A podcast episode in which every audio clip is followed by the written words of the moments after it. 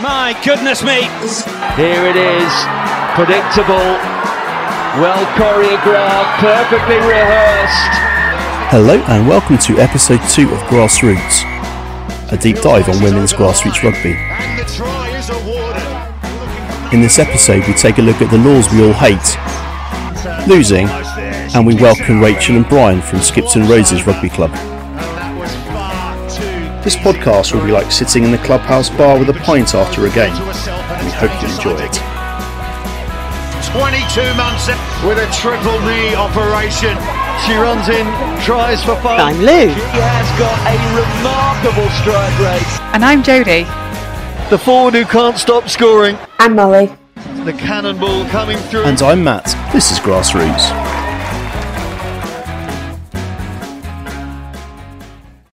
A match once where there was a 22 dropout, and out of all 30 players on the pitch, there was only one person who knew what that was. It's got to be those Patrick boots everyone wears that they get from Sports Direct. First time they come to training, all excited and all fresh. So, welcome Laura. Nice of you to turn up. Ah, thank you for having me. I like the fact that you got the invite initially, thought to yourself, yeah, that sounds shit. Gave it a couple of weeks to make to see whether it actually started to take off or not. Saw the listening figures and thought, yeah, I'll have a piece of that and turned up. Yeah, I thought, you know, this is my chance to become a celebrity now. I've seen how well the first episode has done. So, Laura, do you want to introduce yourself to the millions of listeners then? so I only started playing three years ago. So I've actually only played one full season. So uh, I'm probably still relatively new to the game and, and quite an, a novice, I'd say, compared to you guys. So I'm going to be 40 this year. So I only started when I was 37. So probably a lot later than, you know, the professionals uh, really, really start. But uh, I really like quite contact and kind of physically challenging sports. So I've done all sorts of kind of different sports. And then I've thought about playing rugby for years and years and years. And I had started a new job and it was t- kind of taking over my life. And so Sean, who's my husband, is like, you need to do something that is not work. So we Googled and found Crewing and. And uh, it took me about three weeks to actually make it. So I kind of contacted you, Matt. And then I was like, oh, yeah, I'm really busy tonight. I'll go next week. I, haven't made it back in time. I'll go next week. So I'm quite like a confident person, but it took me three three weeks to actually go and turn up at the uh, at the club. But I've loved it, and I yeah I haven't looked back. I re- really an amazing group of women, and absolutely love the game. Really really uh, enjoy the physical side of things, but also the social and the supportive aspects of it as well. So yeah, absolutely love it. If you were to isolate the one thing you feel like you've gained from it above all else, what would you say it is? Probably like a fantastic group of friends who all live around the same area. So uh, most of my friends are from university or from home. So they're not really around here. And I wasn't necessarily expecting to kind of make so many friends with people from whole, you know, all different backgrounds, all different age ranges, things like that. So it's been, yeah, it's been amazing. And I absolutely love the rugby as well. So it's, you know, for me, it's not just about the social side of things. I love kind of learning how to play the game, challenge of sides that we know are going to be difficult to play and kind of learning about how we can beat them and, and things like that. So, so yeah, it's, but for me, it's the group of women, ladies that I play with. A question to all of you actually. What's been the hardest thing to actually pick up in the game itself? Because it is a technical sport. It isn't necessarily the most intuitive game from coming into it from the outside. Well, for me, I came from league. Personally, changing over from league to union was just a lot different. I remember in my first game, I wasn't presenting the ball, and then I got told off by the ref for holding onto the ball. I was like, "What are you talking about? That's not a thing." So that was a hard thing for me to understand that you had to present the ball. Hold on. Are you from the Sherry School of Rugby? I'm from the League School of Rugby. I did a bit of a stint back at League after I joined Union, just for like summer to help out my old team. And I started presenting the ball, and the team kept just like going, "What's she doing?" But yeah, I was like, "Oh, sorry, I forgot."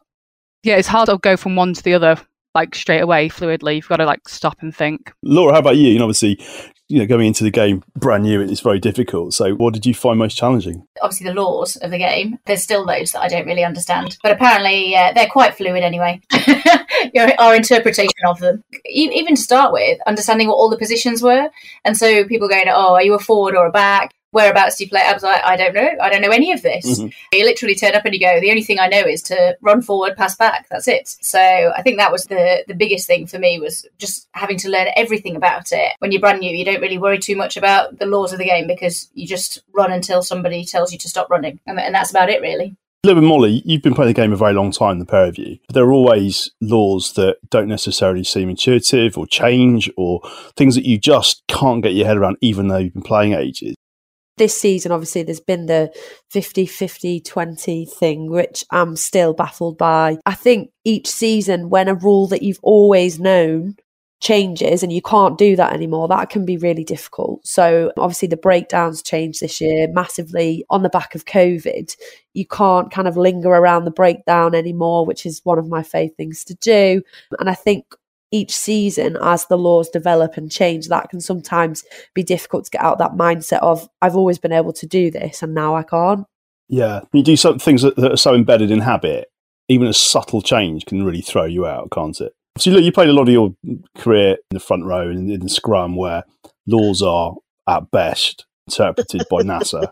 What was the one that, or you know, or the, or the, the areas of that particular part of the field that you you constantly got caught out by, or just thought this is stupid, I don't get it. I think it was a fairly fluid arrangement of what the rules were based on which side the ref was and which side I was propping on. Whether he was watching or not, basically. Yeah, exactly. it's, it's the case of what you can get away with when the ref's not looking. but don't even ask me about laws and rules. I mean, we did some scrummaging coaching the other week. I'm saying crouch, bind, hit. What is it? Crouch, bind, set. I can't even remember that. Which one is it? I said something different each time. So I know what to do. Don't ask me to explain it. I know. I, I always used to absolutely hate the rule about truck and trailer, where you're in a maul situation. I still, even now, don't really understand it. But there's a particular interpretation where you can accidentally be called accidentally offside in a situation where players are bound on. It's like this is stupid. Why one day is it fine, next minute it's not? But again, comes down to referees, I think, doesn't it? Um, Yeah, more that on whole later, latching no on doubt. thing changed. It was a recent game we said we can't latch on, and then we're like, we can. it was just a really shit ref you know Right. Ha- sorry I, I, there's nothing i can say no hands up to all the refs that volunteer and, and spend their time refing our very difficult game but no jodie that was a load of bollocks Mm, Don't get on the wrong side of Molly. She'll boot you with a ball. There's a massive difference between latching on and catapulting your fellow players at each other. yeah through some kind of slingshot effect, which is, I think, what we were trying to do. So, whilst that ref perhaps was a bit overzealous, there's also a safety and fairness element to it as well. This is Rachel and Brian from Skipton Ladies. You're a, a grassroots women's rugby team, and you're joining us on the podcast today to tell us a little bit more about your team and the journey that you've had so far and the experiences that you're taking into next season. So, welcome to you both. Thank you. Thank you. You tell us a little bit about your team. Well, Skipton Roses came about as a result of a mum, uh, young one, attended minis and juniors, asking if we could have a, a ladies' team. Being a coach, I sort of said, yep. Only stipulation I sort of said was I'd need minimum seven, you know, and that the drive was from her to sort of push people to get here. So I run a couple of an hour and a half taster sessions, which then led into some social in the clubhouse, etc. Uh, and from that, I got got six. That was in March 2019, and by September 2019, through what we'd done with the six I had, I think I ended up with 12, 13 at my first training session in September, Wow. and we just grew from there. Fantastic. And Rachel, you're one of those players. Yeah. Did you have any rugby experience prior to, to having a go with Brian and his ladies? No, never. We played a little bit at school, but there was never really any contact. Never, never even watched a game. Oh, really?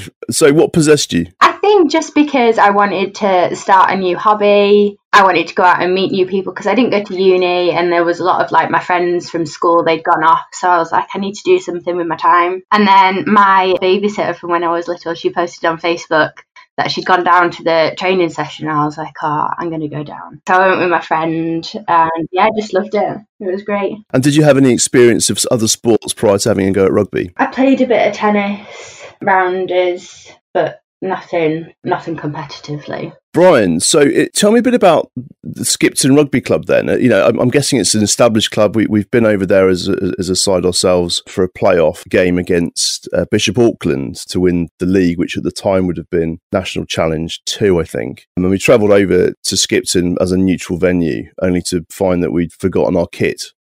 So Brian and, and his gang very kindly dug out uh, a mismatch of Newton's shirts from a store cupboard somewhere that were all different shapes and sizes and different logos and all the rest of it. But you very much saved the day for us. So you got some rather comical pictures of a rather ragamuffin bunch of ladies playing rugby in a in a very important match, which we thankfully won. You won that. Yeah, did, yeah, yeah.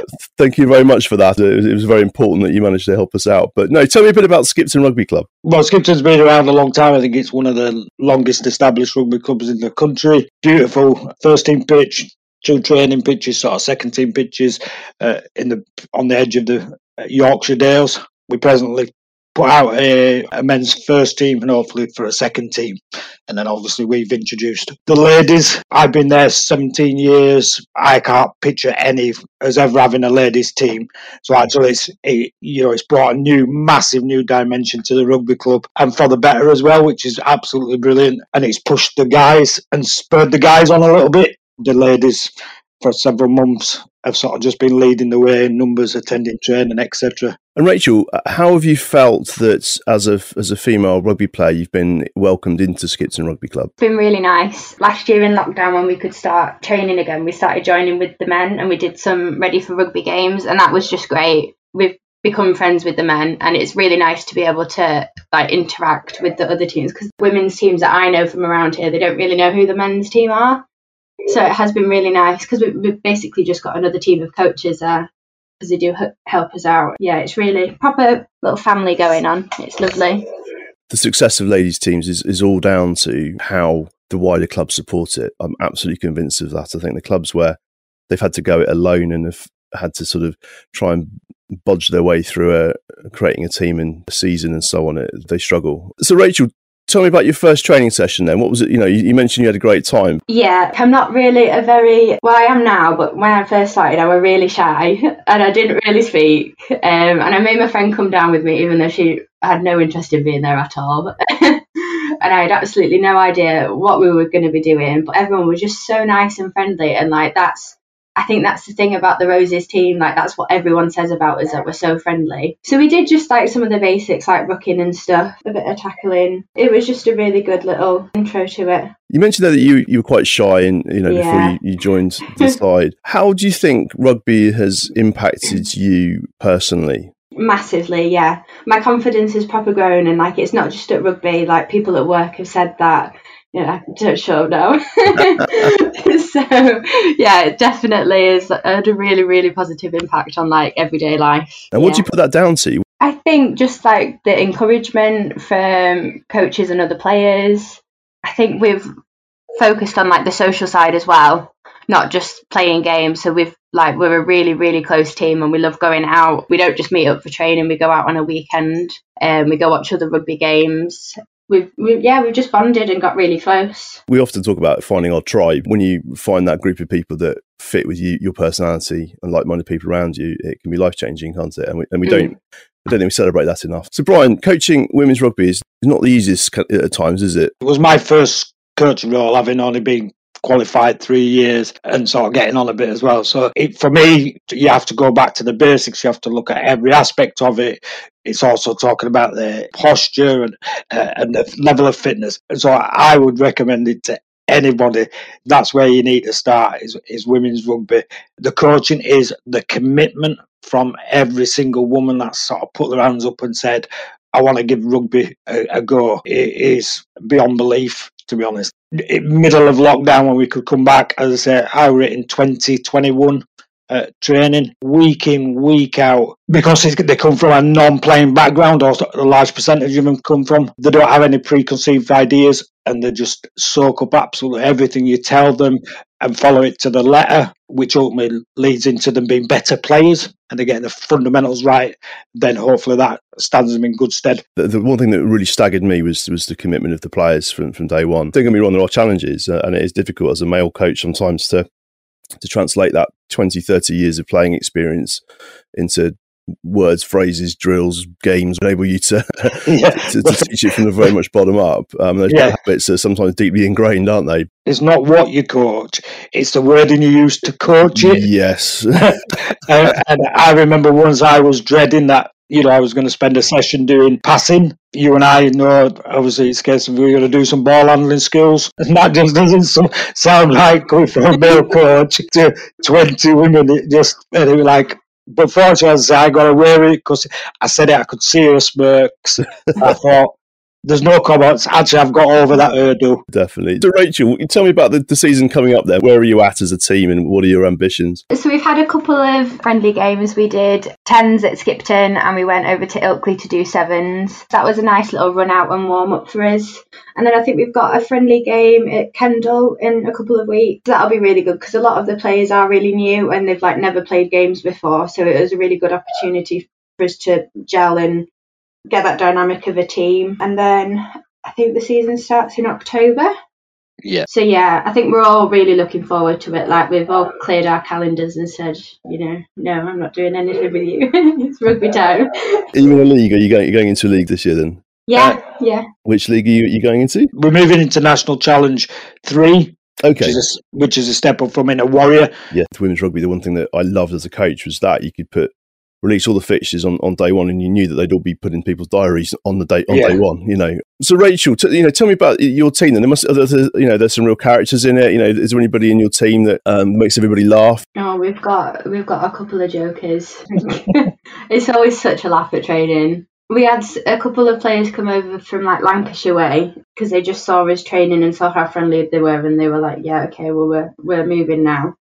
Um, and they've been like a really great addition. They've they've been playing for a good couple of years, so they've passed on their knowledge. That's been really good, and they're all like they're they're loud characters. They're really funny, really really great additions. In terms of the technical aspects of the game, what have you found the most difficult to to pick up and learn? I think maybe like the line outs and like trying to work out all our calls and stuff. It's like herding cats. in terms of you know one of the, the things of our podcast is we love the little stories of funny things that happen or where things are just a little bit rubbish you know what have you had at, at skipton that would fit into that category do you think I think probably our, our last game at sevens, I think our drop kicks were mainly just dropped. we need to work on the the kicking side. Yeah, that wasn't great. no yeah jockeying is very difficult though isn't it? I've Yeah. played fly half all my life and like you know I, I, can, I can't pretend i've ever had a, a, a fully functioning drop kick. It, it- Yeah. it's a bit, it tends to go everywhere. Brian, as a coach then what what is coaching the roses given to you personally? Fun. Fun and enjoyment every time as uh, whether it's reading a chat group that they're in seeing them on a monday or arranging and getting them to a, to a game uh, as I it just brings me a real amount of enjoyment and that was what it was all about. And it- it's always been my favorite favorite for playing rugby was enjoyment uh, and like yourself if i can give the roses and all them and their families a little bit of what i've experienced through rugby that's a, a tick for me Yeah, great message and certainly echoes my experience. So, Rachel, if somebody's listening to, to this and was thinking, oh, you know, I really fancy it, but I'm a bit nervous or, you know, I'm not sure whether it's right for me or, you know, I'm a bit concerned about the contact or this sort of stuff, what would you say to them to, to get them to, to make that step? I think you've just got to try it. Like you, you can't know if it's for you unless you get down to the pitch and have a go at it. And like we are such a friendly bunch, so if people did come down and they, they didn't even enjoy playing it, they get added to the WhatsApp group and you know they'd they'd be welcome at any socials. Like it's not just about the rugby; it is the the fun side to it as well. Well, thank you so much, both of you, f- for joining me today. I've really enjoyed the chat and really best of luck for the new season. We'll be following your progress. Anyway, recent game, how did it go? I was actually the only one that played, I think. Really, really good just to get back out on the pitch, first of all. It was just really nice to be able to play a proper game of rugby. Really, really nice hospitality from Kenilworth. I can't remember the exact figure that we raised, but it was it was a really good number for the Shine a Light charity for Jess Pardo. So that was the main thing. It was just a hard graft. Kenilworth were outstanding, really good line speed, did some cracking backs moves, and I think we were just a bit rusty out of the blocks, to be honest. But lots of positives to take from it. And I always say that although a heavy loss feels quite crap the next day and maybe even Monday and Tuesday while you're still lugging yourself out of bed, it is probably a good thing to take into the, the rest of pre season to work from a platform. Laura, Lou, Jodie, you guys have all been involved in some big wins, but also some unpleasant losses over the years. Which is the loss that really sticks in your mind? For me, there's been two. The first one was my first ever game of rugby years ago, and um, so I say that again, Lou. Slowly, just articulate yourself a bit more. was it thirty years ago? No, it was not thirty years ago. Thank you. That's it. it was oh god, twenty something years ago. I'd never played rugby before. It turns out no one on our, our university women's side had either. We were all freshers and we played St Mary's Sports College as our first fixture. And we literally got our asses handed to us on a plate, 120 nil. Ooh. Is that like the modern much. day Loughborough? Mm-hmm. Yeah. Yeah. That's it a, was. That's a spanking. it was a serious. Spanking. And it's interesting you bring that up. Why have you brought that one up particularly? It's the one that just sticks in my mind. And actually, it was the one that made me more determined to carry on playing rugby. I thought, oh my god, that's not going to happen to me again. No way. And mm. so, and I think this this is follows in the trend of any match that I've played that I've been defeated in. It makes me more determined. Like that's not going to happen again. So this went wrong. That wasn't great. Oh, that could have been better. I'm going to work on that for next time. And that's not happening again. No way. the more defeats that I've been through, the more determined I've become. Well, I haven't got the 30 years of experience of playing that Lou does. right, well, you all stop it. this isn't possible. I'm only 36. I mean, the benefit of playing for a very good side is that I haven't been involved in that many losses uh, that are like 100 nil. So there's a couple, I suppose. So last season, losing to Sunderland right at the start of the season. We'd driven up to Sunderland, so that's a, a, a, fair way to travel. We didn't have a lot of subs. Some idiot decided to take out one of our other players, Jodie. so we we did end up losing. But we learned loads from that game so that when Sunderland came to play us at the end of the season, one of the areas that we really struggled was the scrum. When we played at Sunderland, they really dominated the scrum. But then when they came to play us, we'd really worked on it through the season and, and we were really dominant in the scrum and we won. So that was a, a really great kind of turnaround, I suppose. And then the only other one that really stands out for me is the Isle of Man mainly because it was just it was just a fun trip for a start off but the game was horrific because you're playing on the top of this blooming mountain uh, where there's like driving wind. Everyone was like freezing to death and nobody really cared about the score by the end because you were just like i just need to get warm because i'm so so cold. But yeah those are the kind of two things that i remember the most. That game was the vagabonds are you know getting great club great atmosphere and all the rest of it but you should be used to in the northwest playing in, in a bit of rain a bit of wind but but there, it just seems to be triple, quadruple anything we're used to. It's just horrendous, isn't it? It's like you're playing on top of a mountain with horizontal rain and gale force winds every time. It doesn't matter when you go and play there, it's every time. You know, it's windy when the sticks are basically at a 45 degree angle constantly because of the wind. Molly, obviously, you've been involved in plenty of games over the last few years. Is there a particular loss that, you, that really sticks in your throat? Yeah, I just wanted to say, going back to last week's episode, Lou, the wetsuit could be the way forward for the Isle of Man next time we go. Happy to lend it. I got this wetsuit, but during lockdown, I may have porked out a little bit. So the fact that I couldn't even move in my wetsuit might hamper the rugby playing ability. You can get pretty sweaty in them as well, can't it? The only problem I see is that, you know, when we got short sh- uh, shirts missing, and when you're changing over subs and you got to change over shirts, that's going to be a bit difficult in a wetsuit. Can you not just put a shirt over the wetsuit? I'm not sharing my wetsuit with anyone. Wouldn't need to. I think there could be some serious chafage in, in a wetsuit though if you got a bit of a sweat on. If it started off raining, I get the talc out. You'd have to get the talc Whenever out. I used to go like scuba diving in a wetsuit, no matter how many times they tell me, they say don't piss in it. So I'd worry that I'd be playing rugby and just piss in it. Lovely. And this is a moment where we need to mute Jodie. Yeah, so I think my loss would be I was under 18, Sandbach, and we were in this cup and it was the semi final. And if we got through, we were going to go play at Twickenham. Oh no! and performed really well. We'd beat everyone. We'd absolutely thrash them. And there was this one particular player on the team, which I shall not reveal because people will know her, who actually got red carded 60 minutes in. We were No. kind of 25 points up, really doing well. And because we had that last 20 minutes without that one player who was amazing, but just lost ahead in the heat of battle, we actually lost by three points and never Oh, got to go to Twickenham. Ouch. Um, and that was, yeah, That's to be bad. honest, that's one of the reasons that I don't like fighting because if uh, she'd held her cool and not started fighting, we would have actually got to Twickenham. So, yeah, not it hurt like hell. I think we have to talk about one specific loss, Didsbury. oh god! It was such a a beating, unexpected beating, that it, it caused ripples in in our club. I think. So that's one of the reasons I actually wanted to talk about it today because right now teams are getting to the end of their pre-season periods and they're starting to, to play games. So there'll be a few out there that are having friendlies and the league game. When's the first league game? Must be soon, is it? Most around the twenty sixth. 26th of September. When you're in pre-season, you're in a bubble. As a coach, unless you've had a shocker, which is usually quite rare, I'd say, you go into the pre-season period. You, you know, you get new players. The sun's out sometimes. The momentum builds. It starts off a bit low key, and as you start cranking it up towards the end of August and September, things start coming together. You start getting a few people back off holiday you start seeing some people that have maybe been playing other sports over the summer period coming back into the squad and that. And you get this false positive about everything being rosy. And that game you just mentioned, Ellie, is the one where, as a coach, I got the biggest wake up call of my life. And I think as a team, we did as well.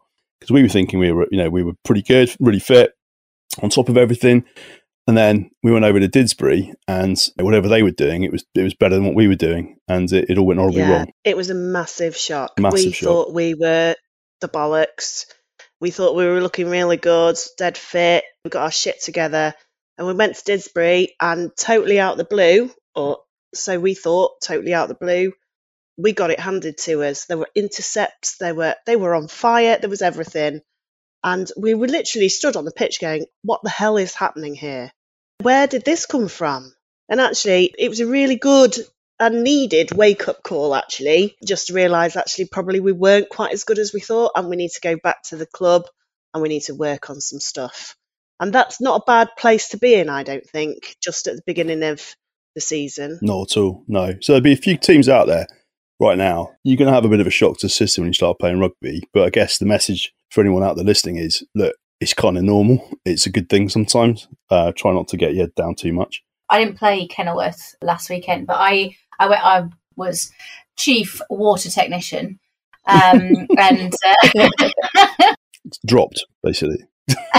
in trouble for something. um, so I was able to watch the game, which was really useful. But I also did I videoed some of it as well, and I think sometimes when you're kind of involved in the loss, you kind of it hits you really hard, and you don't see as much of the positives that come out of it. Uh, but because I'd videoed some of it, I was like, actually, yeah, th- there were some things that we definitely needed to learn in terms of how we responded to stuff. But actually, if you watched the videos of, during the game, we did start to do that during the game, which is really positive that we started to react and respond. And also, we were able to look at how Kenilworth played and say, okay, I see why now what they exploited in relation to kind of space and, and things like that. So you can learn so much from that, from you know the losses, and you know you won't necessarily learn something from beating them 100 nil. You're better off playing somebody that's kind of evenly matched and really kind of understanding, or or you know slightly better, or or you're slightly better than them, and, and kind of playing around with new things. So I suppose it's yeah, it's trying to take the positives out of that. What what feels like a really tough Yeah. loss. I think it's good in a, in a season to have a balance of fixtures because I think one thing that's got a lot better in the women's leagues, isn't it, is that there are more teams and more competitive teams and, and therefore more players now. So there isn't so much polarization within the leagues. If we go back three or four years, there'd be two or three teams in each league that were winning every game, apart from against each other, and some teams were getting whooped 80 0 every time. And that's changed massively because I think if you're losing 18 every time, you, you're not going to want to keep turning out. If you're winning 15 every time, you think you're immortal, and actually you're not. So, in terms of how you individually cope with and how you feel after getting beat, What, what goes through your heads when you come off the field? I either am really angry at myself or other people, and not generally my teammates. Kind of, it'll be in my head like I've not prepped properly, or I didn't get enough breakfast, or I was feeling a bit tired today. And I tend to take it out on the people that I care about the most because I, in my head, I've worked so hard. But then after the day after that, I can quite quickly go, oh, well, we did do that well. We did do this well. Uh, and then we build, but I have to go through the motions. I wouldn't say it's a grieving process, but it kind of is. I have to go through that stage of either crying, which is pretty standard for me, being really angry, but then I'm really positive to my other teammates about how they've performed. And I just can't visualize that myself about my performance. So I think I'm quite positive to other people about how they've done and things they've done well, but I struggle to do that for myself. But given kind of one, two days after, then I can start to see that. And I go through that same cycle every every game, whether it's a win or a loss. So it's not specific to a loss. Yeah. Yeah, I know it's the bad times when I've phoned you, Molly, after a loss, and even two to three days later, you're still absolutely raging. yeah, but it's it is just a process, and I I've, I've always been that way for the last eighteen years. So I can't see unless I get a sports psychologist. Anyone out there, I can be a case study. yeah, like I'm like, damn, I should have left it another day. yeah, Louise has to leave me at least three days before she can make that phone call. yeah. Haven't you got a degree in psychology, though, Molly? yeah, not sports psychology. If anyone's got any mental health problems or they want to know about Freud, I can do that. But when it comes to sports psychology, uh, not my bag, soz. Jodie, how about you? You know, how do you mentally deal with getting whooped? My sort of opinion of myself changes depending on how I've performed in that game. So win or lose, if I feel like I've had a good game, then it, a loss wouldn't affect me. But if I feel like I've had a shit game, even if we've won at the end, then that will affect me. I'll beat myself up about it. It's interesting you comment there about how you feel about yourself. It's interesting you, you attach that much to it, really. No, you become hypercritical of your own performance, I think. Win or lose, Yeah. you think, oh my God, I only touched the ball three times. Oh, Mm. I didn't make that tackle. Or Or I dropped it on and they scored. That's the stuff that I think you remember personally from any match, actually, not just a loss, which is what you're saying, isn't it, Jodie? Yeah, I think when people say at the end, "Oh, who do you think's like top top player and stuff?" I'm like, I was don't know. I really don't know because I was only giving a shit about my own performance. I only I only cared about how bad or how good I was doing at that moment. Just me, me, me with you, Jodie, isn't it?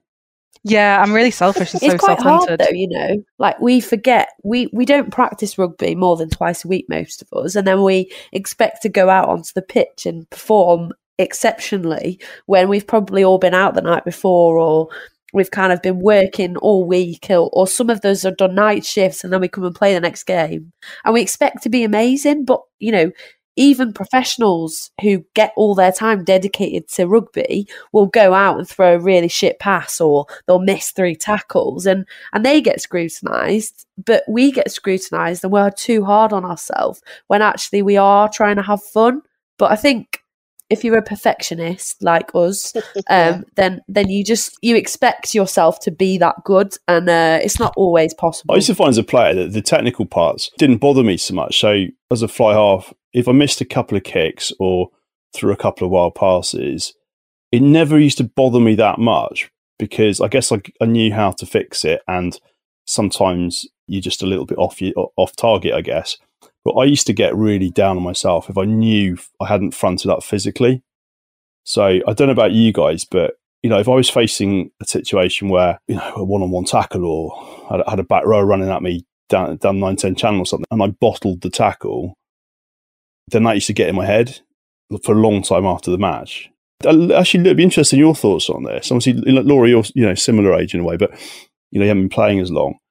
The other thing I found difficult is as I got older, the, the fact that my brain wanted to do things my body would no longer let me. That used to get on my head. So if I had felt like I had a bad game and I knew that I was just off the pace physically or whatever, I used to try and give it everything when I was on the pitch, and I don't think that's an age thing, but it used to really get to me when I snapped my ACL, but I didn't know I'd snapped my ACL properly. I just thought, yeah, I've just torn it a bit and it'll repair. And I tried to play for a season, and what really got in my head was that I was trying to play and I was trying to train, but I just couldn't do it.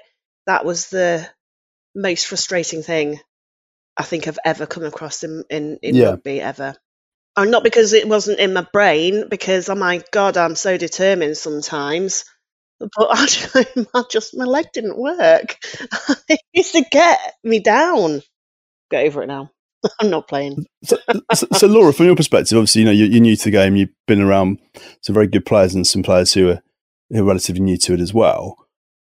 How did you feel in terms of nerves and your personal expectation when you were on a, a fairly steep learning curve, but also playing in a team that depended on you in some areas? I get nerves really, really badly. So generally, I'm quite loud. But when I'm really I'm nervous, I go very, very quiet. So I just don't talk to anybody. Struggle to eat on the drive to the club. I don't talk to anybody. I just kind of sit there and I'm really, really quiet. So I really I do struggle a lot with nerves, even though I know I'm only one person in a in a team of, of loads. But yeah, you, you kind of focus on the little things that you do. And as Lou said, like, oh I I, I feel like I didn't really get that involved, or I, I should have really made that tackle, or and things like that. I don't. I think for me, I, I kind of. I wish I'd started younger. I think so that I, I'd had more time to learn all the things.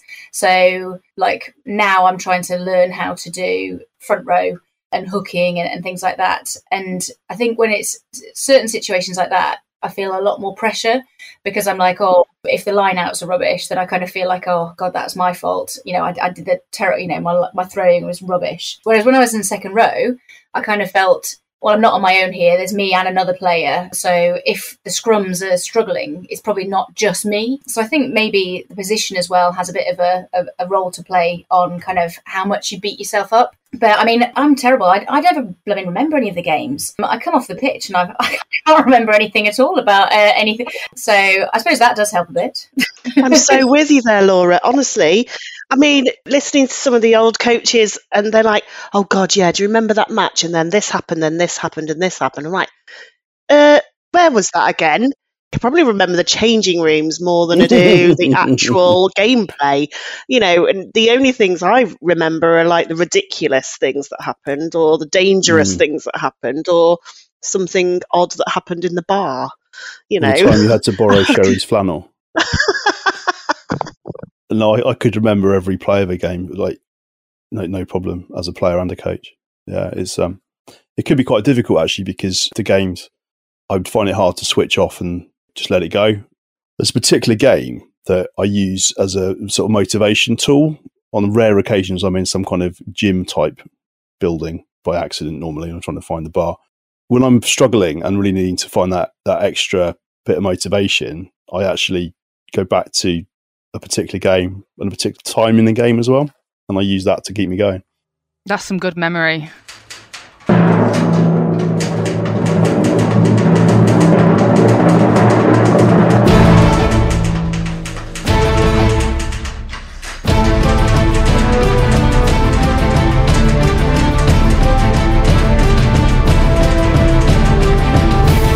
This is Grassroots News with Lou.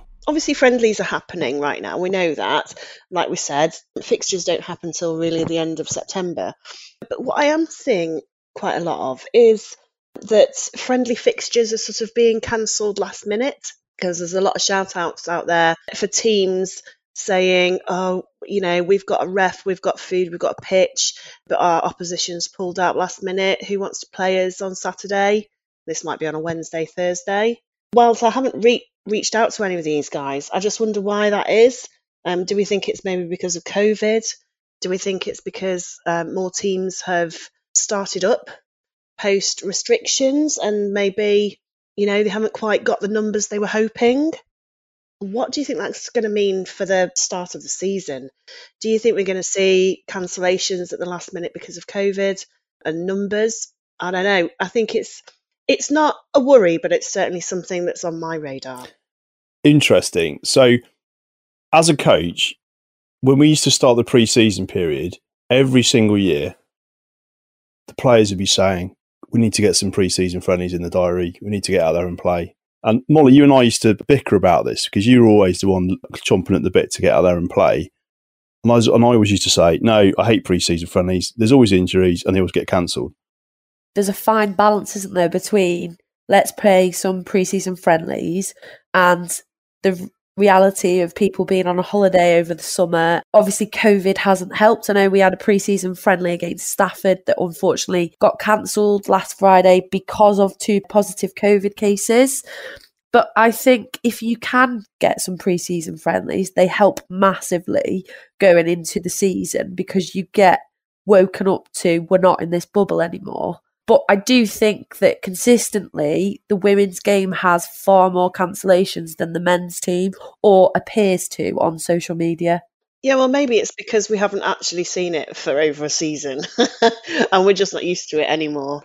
Yeah, I think one of the things that is probably quite different this year is obviously the impact that COVID has had, but also I think whereas when the season starts, obviously there's less people going away uh, to visit family and friends and, and things that they haven't seen for the last year.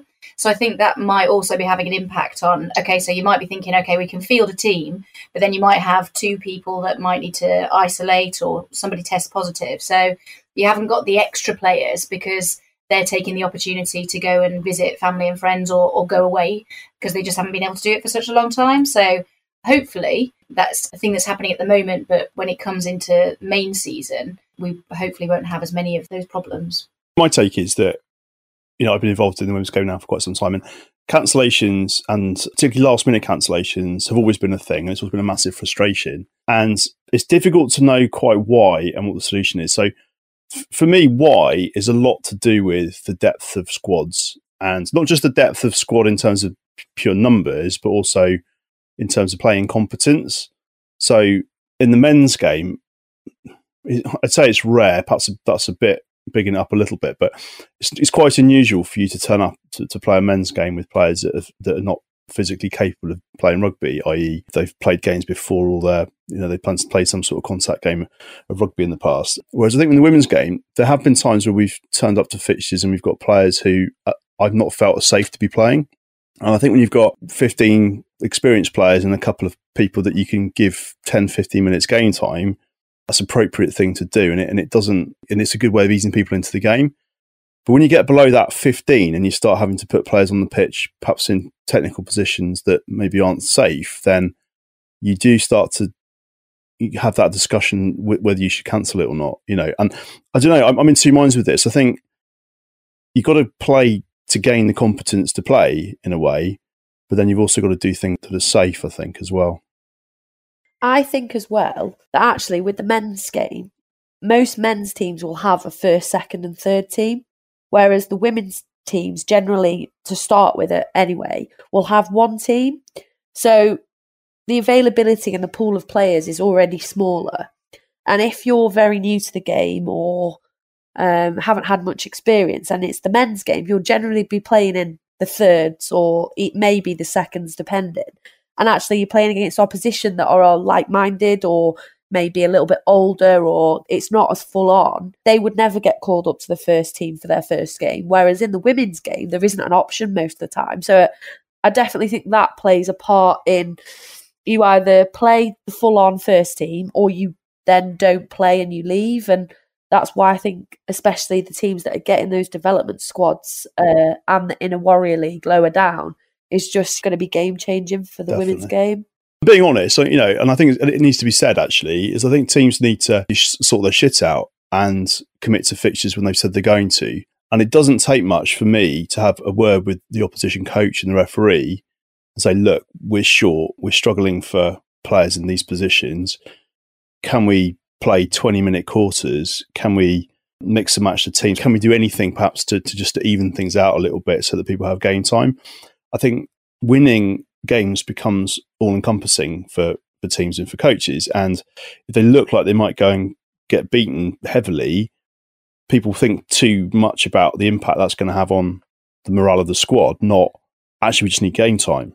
As a player, I think there's nothing more frustrating than psyching yourself up for two weeks for a match, even if it's a friendly pre-season, and then the opposition goes and bloody cancels. You're like, oh my god, I've worked myself up mentally for that. I just want to play rugby. Doesn't matter what it is. Do you remember that when we were like we were on the bus halfway up the motorway, and then we got a message on the Facebook saying that they've cancelled the game. Yeah, who can remember who that was? Matt, Matt's probably the only one. I think I know, but I don't want to say because they're in our league. So I'm going to say now that the teams that rely heavily on uni players are the most likely to cancel fixtures. I just think it's a fact. Yeah, we had that last season where I think a couple of a couple of teams who do rely a lot on university players, especially where there's a lot of clubs in one area. I think then that causes a bit of a problem. I think for the most part, I mean, we I don't think we've ever cancelled a game, but I think that does also rely on ensuring that you've got kind of really good recruitment of, of new players and players who kind of move to the area, or if you've got players who have played for you before but maybe have moved away to university but are coming back for the weekend and seeing if they can kind of continue to play for you. So I think part of it is on the clubs to make sure that you're kind of getting that commitment and and people really want to play. And I think that's something that we're really lucky that we do have that. I think having good relationships with the clubs is does massively help, and I think teams can get a little bit adversarial with each other sometimes for sometimes for good reasons, but I don't think it, you know anything's more important than people having fun on the pitch. Really. That said, I did. I, I was considering just starting up some inter-team beefs just for a laugh. You just sort of make some stuff up. You hate Chester for a couple of years ago, didn't you? You just didn't like them. You started like photoshopping the whole team with guns next to him. Like, all right. no, that wasn't all right, me. Matt, that, where does that come from? That wasn't me. That was that was Chelsea that did that. She superimposed a picture of me with a shotgun next to the Chester team, which was so that was all misconstrued. It wasn't actually an issue with the team; it was an issue with the coach, who had been a little bit perhaps negative about us. Maybe Matt's going to edit this out. Probably. It's good to have local rivalry, but you know, I was thinking like, so I've got a random league in front of me here. So Reading Ladies, we could start some some shit up about them hating Amesbury Ladies. Oh, they do. I've heard Amesbury that. I've heard that. You know, That's true. Have you? Have you heard that yeah. as well? You two need like calming down. God. But Jodie is Yeah. the worst at this. Is she? Jodie will just make up. Just make some shit up. So there we go. So, so Amesbury ladies this year, Reading are gunning for you. They're coming for you. They they don't like They've you. You were really bad horrible stuff. to them last season. The food in your clubhouse made everybody sick. Changing rooms were revolting. Oh, Like they're literally coming for you next season. So watch out. Start a few of those. See how it goes. what until they all kill each other and then we've got no one to play against. Yeah, yeah, exactly, exactly. And then we'll have no listeners. No, this is true. Yeah. yeah, but I can edit it out so it all sounds like really serious and real. And then, you know.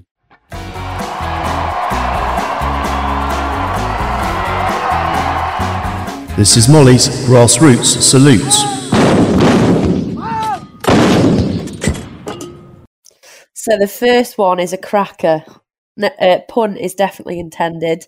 So um, Lincoln ladies rugby team have posted a picture of their coach in a questionable tower of power position over a tackle pad, and unfortunately, George, the coach, I believe that's his name, has uh, actually split his trackies while looking over. They've posted it on Instagram, so I will share that to the story. And but I would like to give a grass uh, root salute to him because I think that just screams grassroots That's rugby. perfect. Um, yeah, I'm not sure what choice of briefs he's gone for. Like, I think they might be whitey tighties, but I'm sure they're in They're the not an fine oddball special with team colours or anything like that. No, it's definitely white, but at least Yeah. they're white. That's something, Small isn't it? victories. Um, but yeah, I thought that was good, and fair play to him for not getting it taken down. I'm not sure if uh, all coaches would be that way. Um, and then my other grassroots salute is to Scunthorpe Ladies RUFC. Uh, they've had a charity dinner called Tackling It Together, where they've actually had Nigel Owens um, there speaking, um, and he was talking about his emotional battles with rugby, um, inside and outside of rugby and it was all about kind of talking about I am enough and that different things are a struggle in life, but rugby should get you through. So I just thought that was a fantastic cause and fair play to them for getting Nigel along and uh, talking about some really difficult things. Nice one. So great to see such a, a big name in the game actually getting down to grassroots level and, and going to spread that word. You know, something I'm sure we'll cover in future episodes, the, the, the importance of looking after mental health within you know our teams and within the game itself. I know I can speak from personal experience and say it's helped me in the past. So, so yeah, great job, Scunthorpe. Yeah, Nigel's just a legend, isn't he? Though, like Hundred he's percent. just Yeah. amazing. His puns and his jokes that he makes on the pitch when he was refing were priceless. Like my favourite is when he does the line out and it wasn't straight and he was like, Come on boys, that's as straight as me. Um, and I just yeah, I just think he's just an amazing man. Big up the Nige. Good work, Nige. I'll tell you who's also absolutely classic. Wayne Barnes' wife, Polly. Polly Barnes on Twitter is so funny. She just gives him so much stick. Oh, I think like I've that. heard Uh, of that. yeah, Yeah. so there was so there was there was one time where he was talking about going over to Japan. Yeah, so when he was going over to Japan for the World Cup, he managed to get selected for the quarterfinals or something like that. He put a little note on saying how much he's looking forward to it and how, what a great honour it is and all the rest of it. And his wife just piled in, basically saying, "Yeah, you know, and uh, I'll be at home looking after the kids. I can't wait to, you know, for you to come back when I book that two week holiday with my with my girlfriends to, to Mallorca to, as a repayment or something like this." It's just like and literally just piles in every time he puts anything positive on there. Pretty funny. Brings him down a step. Brilliant. Go on, Polly. Thanks, Molly. That was really Takes one to the face. Catches first, preferably, and then the drive. Ooh. Full in the face. Look at this. Very definition of taking one for the team. Oh my God. That is extraordinary. But the kick lands on the head and offside is accidental. This is Every Team's Got One. Every team has one. So that was really popular last week. Lots of good feedback about that. The gingerbread. Although interesting, the gingerbread in question hasn't actually popped up to comment, so either she hasn't listened to it yet, or Well, that's not good enough. It means she hasn't listened to it. no, definitely not. Because she will have definitely had something to say. Yeah, she's probably got an injured ear, so she can't listen. It's probably happened. The clueless veteran. So, what's a clueless veteran then? You talk me through it. You, you know, you come up with the idea. What do you mean by that? They don't necessarily have had been playing for years and years and years because I, I think I suspect there's going to be others out there who have been playing for like a, a couple of seasons, but you just think no, you know, you know, no matter how many times you explain the line out calls, just do not get it. No matter how many times you explain kind of the forwards moves and the back moves, no, and you just kind of have to shout at them and, and shove them around. And so yeah, they might have been playing for years, but still no. What we say like that top two inches, there's nothing there. There's nothing there. Is this the sort of person that when you're practicing a line out and they go, What are the calls again? And this is mid season. Exactly. again, or or yeah. they, they just you know, run the wrong way on a penalty move. They're always in the way of something as well. So there'll be a particular call. And when I used to play in the at 10, you, you know, you're waiting for the ball from the scrum half and there's a number eight right on your shoulders. So what are you doing there? What does green mean? What are you doing there? What's a green ball? What's that? Oh my God. What do you mean ice?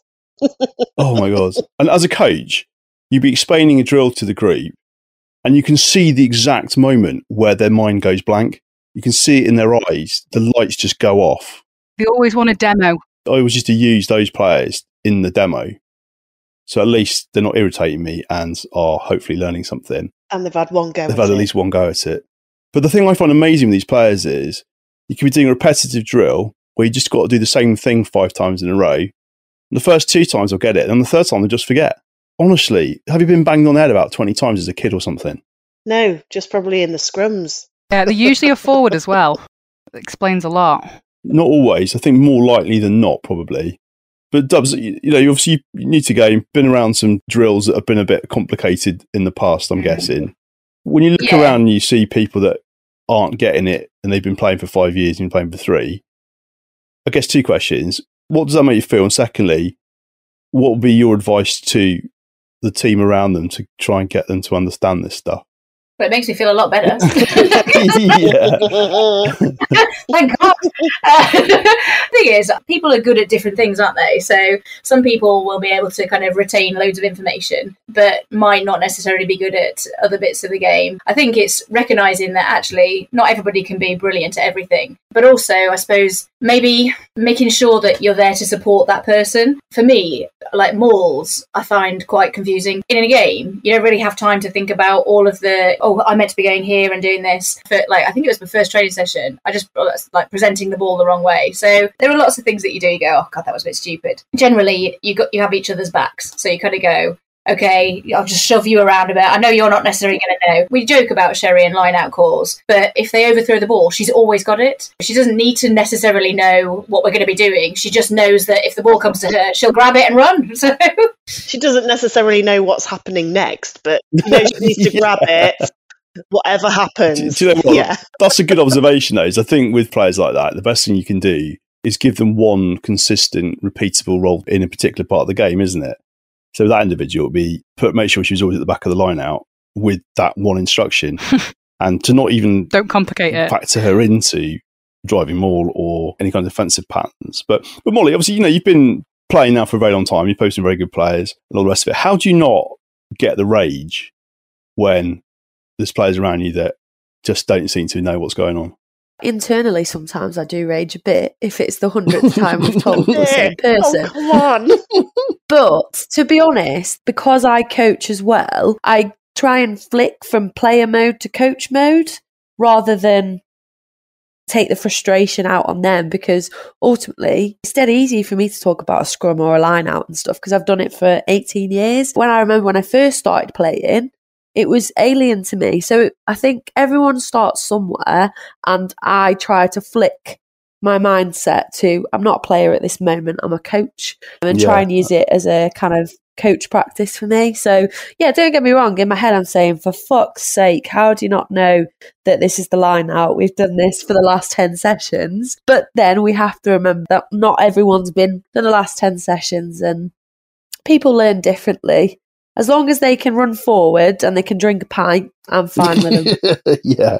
And do you know what, though? You know, th- these situations don't half cause some amusement, do they? There was one particularly amusing one going back quite a few years. A player who, who I'm going to name because she's a bit of a legend uh, in her own way. So it's Mercedes. Mercedes, if you're listening, hi. But um, Mercedes used to give us a lot of amusement around the squad for a variety of reasons. But she would struggle a little bit in the early days to pick up the different aspects of the game, which is understandable because it is so technical and complicated. I'll never forget the first game. She was absolutely crapping herself with nerves before going onto the pitch. Really, really anxious about getting everything right. She got a pass in a bit of space, and she's quite a strong player. And uh, she made quite a bit of ground, and then got tackled, and did everything absolutely textbook perfect. She protected the ball when she was tackled. She got into a lovely long and strong position with only one problem that it was facing completely the wrong way. And it was just the funniest thing as a coach watching this unfurl because there she was lying there waiting for her teammates to arrive. Of course, the teammates were like, "What the fucking?" On the opposite side. Meanwhile, the opposition just picked the ball up and off they went round the corner and scored. It's like, oh, Jesus Christ. Which is pretty funny. I remember seeing, a you know, seeing somebody else do, do a similar thing, but rather than lying on their front, they lay on their back in a long and strong, basically sunny side up, and just got a load of boots to some rather soft parts of their body, which is pretty funny to watch as well. But, you know. But I think you have to do this stuff to learn how to do it sometimes, don't you? You get it wrong first. Yeah, but the clueless vets don't seem to learn. No. Judy, now I'm going to jump in here and say I'm not sure that you quite know all the rules yet. So be very careful with these veteran comments. I'm clueless, but not quite a vet yet. How many years you got to be playing to be classed as a vet? thing, I don't know if it's years or yeah, age. I think is is it forty, Lou? You're not quite there yet. No, I'm not. I don't know. I'm not quite there. Sorry. Yeah. Can't can't comment on that. Yeah, I think definitely 40 is a good, a good cut-off point. Sadly, I'm firmly in the in the vets category right now. Oh, I've got a But, few years off. yeah, That's not fair. I've been playing for three years. I can't- I can't.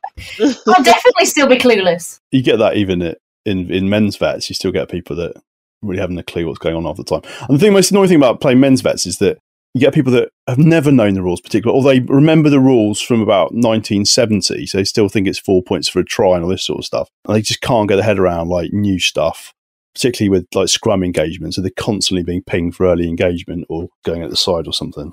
No, I think these characters are important to the game. So the players that, despite lots of service, still can't get it, we salute you. But please fucking listen in training. Absolutely. Doesn't matter. Yeah. Sort your shit out.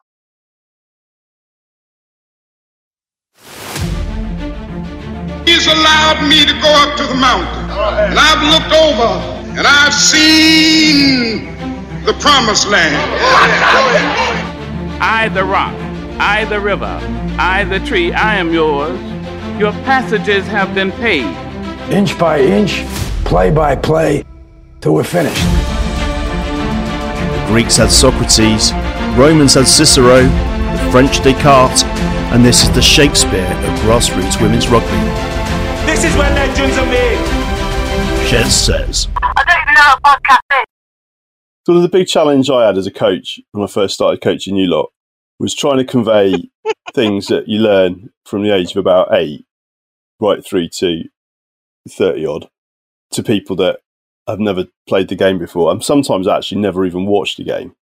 So some of the laws, which seem a bit confusing to me, must have been absolutely baffling to you. You make it sound like they're not anymore. So, what was your experience of that when you first started playing? Well, nothing's changed between then and now.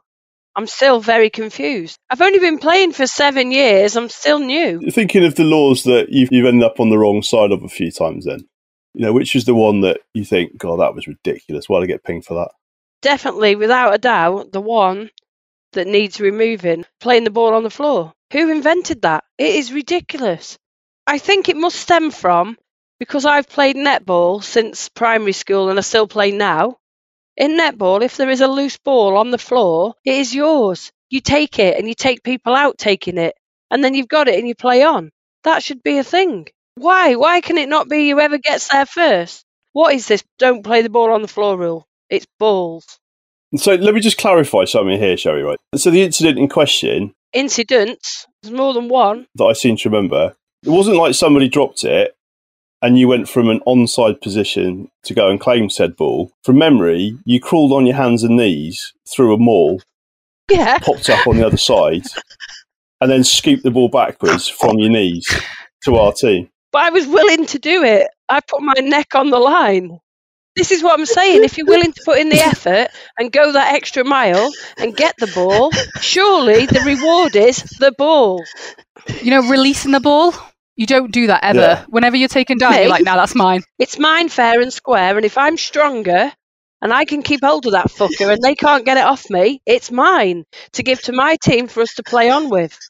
I've got this thing in my brain that won't let me hand something over. I can't do it with anything. Wherever I am, supermarket, if there's a bargain, I don't care if you're 92. If I got the packet of ham before you and it's got a 75% off sticker on, it's mine. Fight me for it, and if you get it off me, you have it.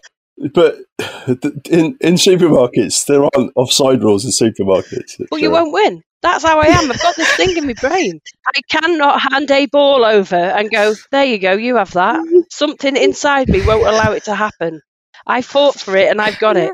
And I'm quite happy for you to fight me back for it.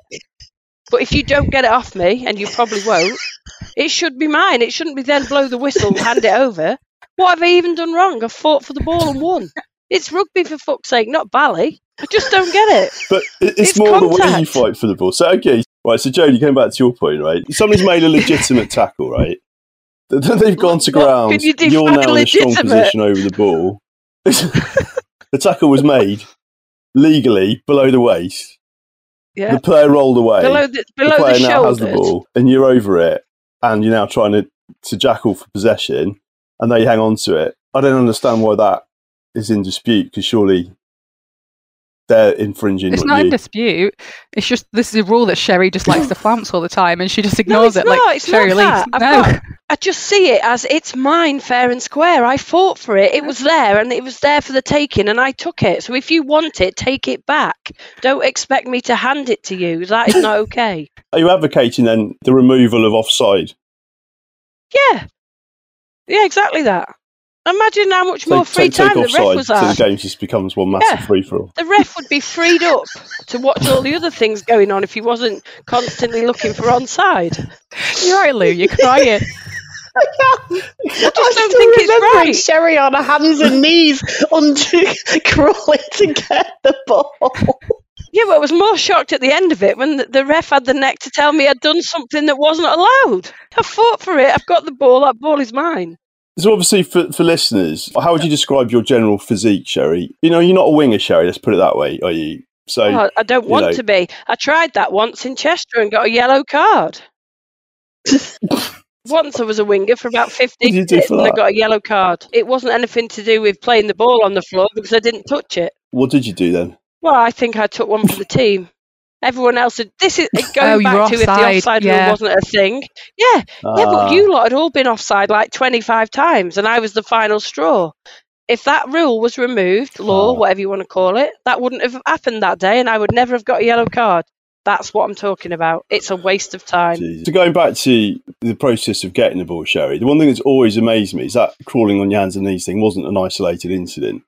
I'm always amazed how you, you managed to sort of snake-like wiggle your way through piles of bodies, I've got an eye like some for kind of belly-dwelling reptile, and then the, the big hand comes out of nowhere and disrupts possession. It's like get on, get back on your feet, compete for the ball legally, you win it. That's what people expect you to do, and they'd be looking for that, and then they'd take you down. If you do something unexpected, they don't know it's coming, and before you know it, you've got the ball, and they didn't even know you were there yet. Remember that time at training when we were doing that drill with the donut thing, and you had to dive through it or something? Do you remember that? And I dived Yeah, through the middle I of it like into a swimming pool. The drill was to tackle the donut, though, wasn't it? Not dive through the donut. I don't actually think the drill was explained properly, to be fair. This is a conversation for another day. So, Sherry, after a long time of playing rugby and watching rugby, I've only been playing for seven years. That's not very long. do you know the difference between a ruck and a maul? Yeah, I think I do. But generally, when I do them, they both look the same anyway. I know which one I'm doing, but to the untrained eye, it would look like the same thing. So, for somebody about to play their first game next season in a couple of weeks, Sherry, they might be faced with the situation mm-hmm. where the referee calls ruck or maul. He'll be too busy looking for the offside, won't he? How would you describe these two situations to those players? Nick Kennedy, the wise man, top two inches, said to me from the beginning, there's two simple things in rugby, and that is what has stuck with me. Pass backwards, run forwards. That's it. That's all you need to know. That's it. you can't fail. And that's what stuck with me from day one. So specifically, as long as you're running forwards and passing backwards, So, what happens if you're crawling on your hands and knees forwards? Does that constitute moving forward? once you've got the ball, because you've gone to that level to get it, yeah. Once you've got the ball in that scenario, you then make sure the ball goes backwards, not forwards. When you're playing rugby, Sherry, and you know all the chaos is going on around you, what's your plan? What's your strategy? How do you how do you go about making yourself useful around the pitch? Well, obviously, the main plan is get the ball, because without the ball, the other team can't score a try, can they? But it's the plan of how to get the ball that seems to let me down. It doesn't always pan out properly. But unfortunately, the ref wants to be keeping an eye on me all the time. He's being hunted down by a pack of three, running towards the touchline, shuffled into the touch. Not entirely sure. This is Fantasy 15. Fantasy 15. So last time we looked at the um, the front row and the, we had the tight five, in fact, didn't we? And we had Dawn French, Anna Richardson, Yeah. Gemma Collins, and then we had Eddie and Patsy, which I thought was brilliant. But I thought we're going to need a little bit of athleticism for the back row. Not sure how mobile Eddie and Patsy are going to be after five bottles of Bolly at half time. Supping it out of the water bottle. Bolly and Stolly, sweetie. Rather than looking at celebrities, I thought we'd look at cross sports. So female sports players from other sports into the back row, which is quite difficult. Well, I was thinking about this pre podcast, and I'm, I'm not sure. I actually think she'd be pretty good for uh, a flanker, would be Paula Radcliffe, just because I think she could just keep going for the whole game. I know she's not very big, but I reckon she'd be uh, quite endurance based. Yeah, but she's endurance, not short, sharp sprints, Physical. which is kind of When have you need, ever isn't it? seen a forward sprint? Oh well, you're meant to be able to if you're a flanker. trying, we're trying. You're meant to. Try it. Dina Asher Smith would be pretty fast. or Jess Ennis. Yeah. I think in terms of balance, you need a bit of ballast, don't you? You need a, you need somebody that's that's got a little bit of power about them. So I like your thinking, Molly, of having somebody a bit of a Duracell battery, probably on the on the blind side that just keeps going all game, keeps getting to the breakdowns. What about Nicola Adams? Oh yeah, that's a good shout. I like that. Because she's going to be fit. She's a boxer. She's going to be super fit, isn't she? And she's not going to be. She's not going to be scared of taking a, a couple of hard hits. Where would you put her though? What position? I'd say number eight. I think she's going to have to go flank, isn't she? She's a bit small. Hey, Yeah. reckons you got enough ballast? I was thinking like Serena Williams Oh, yes. for Fair. number eight. That'd be a good shout for her. That's a great shout. Big wingspan as well, big long arms. So she could get right around the, the back of Patsy and Edina.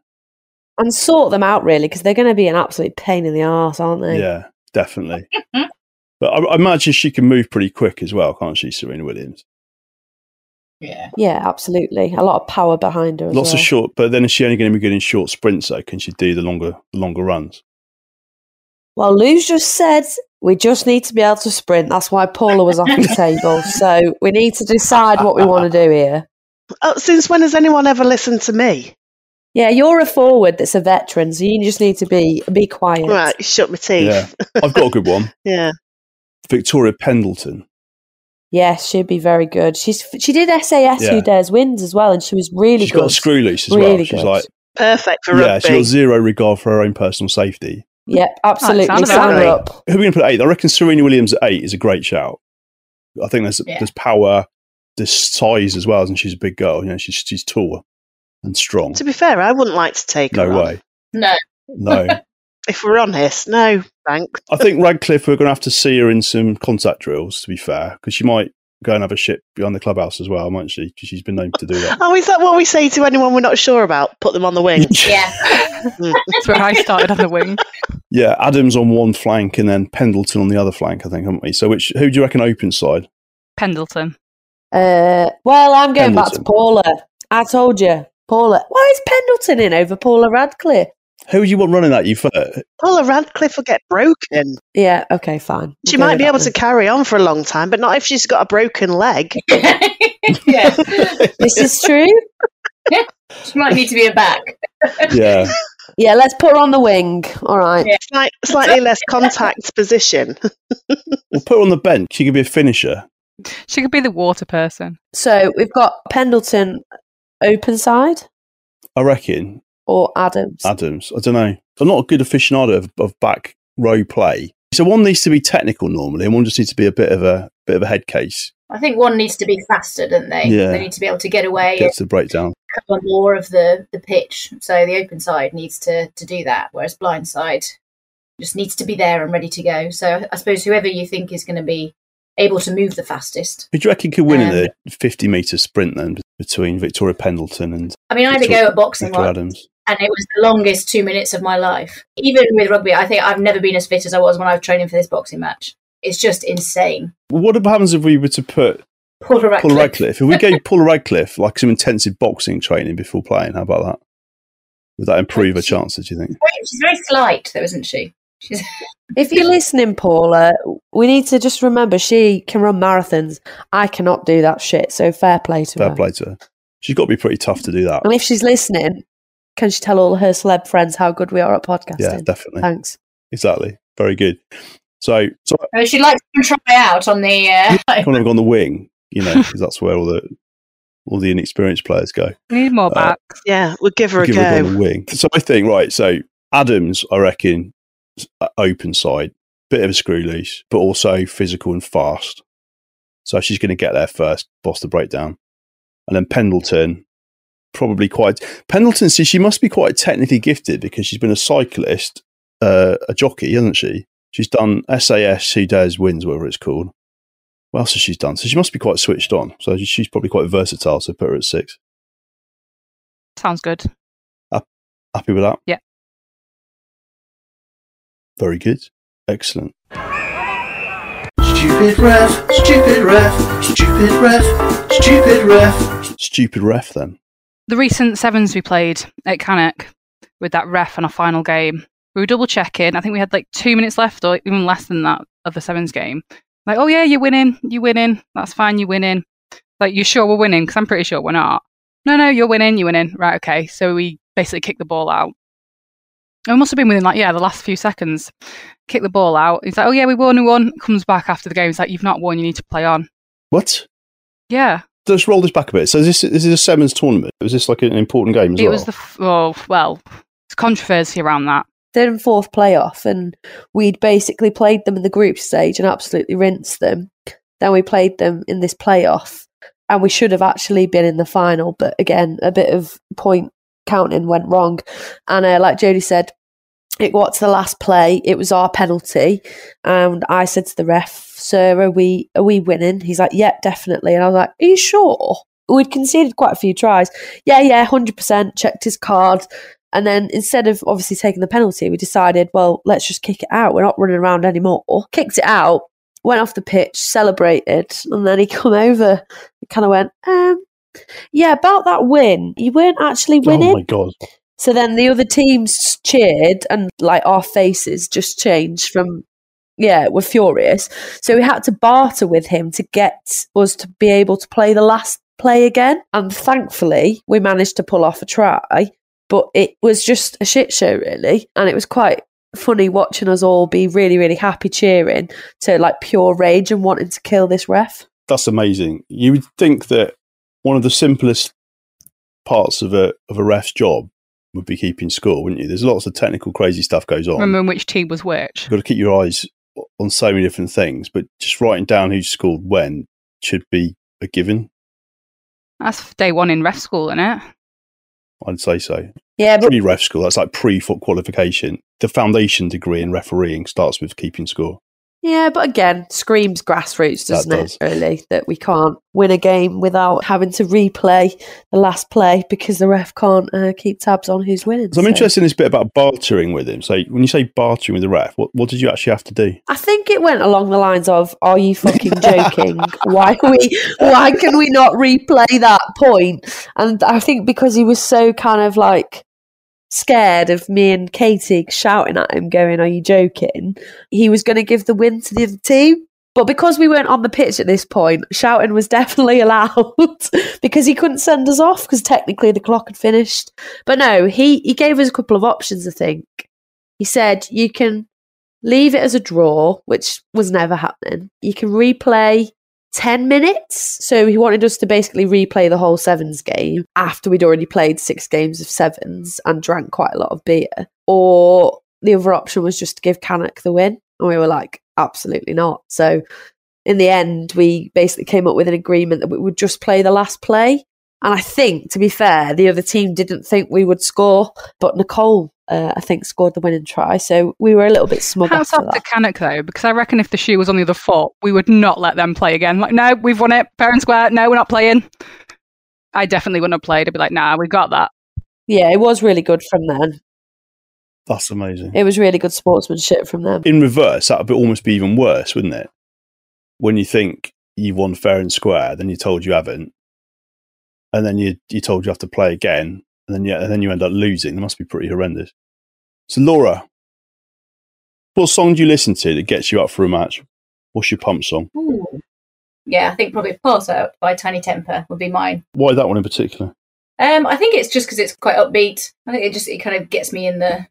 As I said, I'm not I'm not very good pre-game. I just need to hurry up and get that uh, get onto the pitch as soon as possible. I don't I don't really like enjoy the the like run up to a game. I just prefer starting because uh, otherwise the nerves just get worse and worse and worse.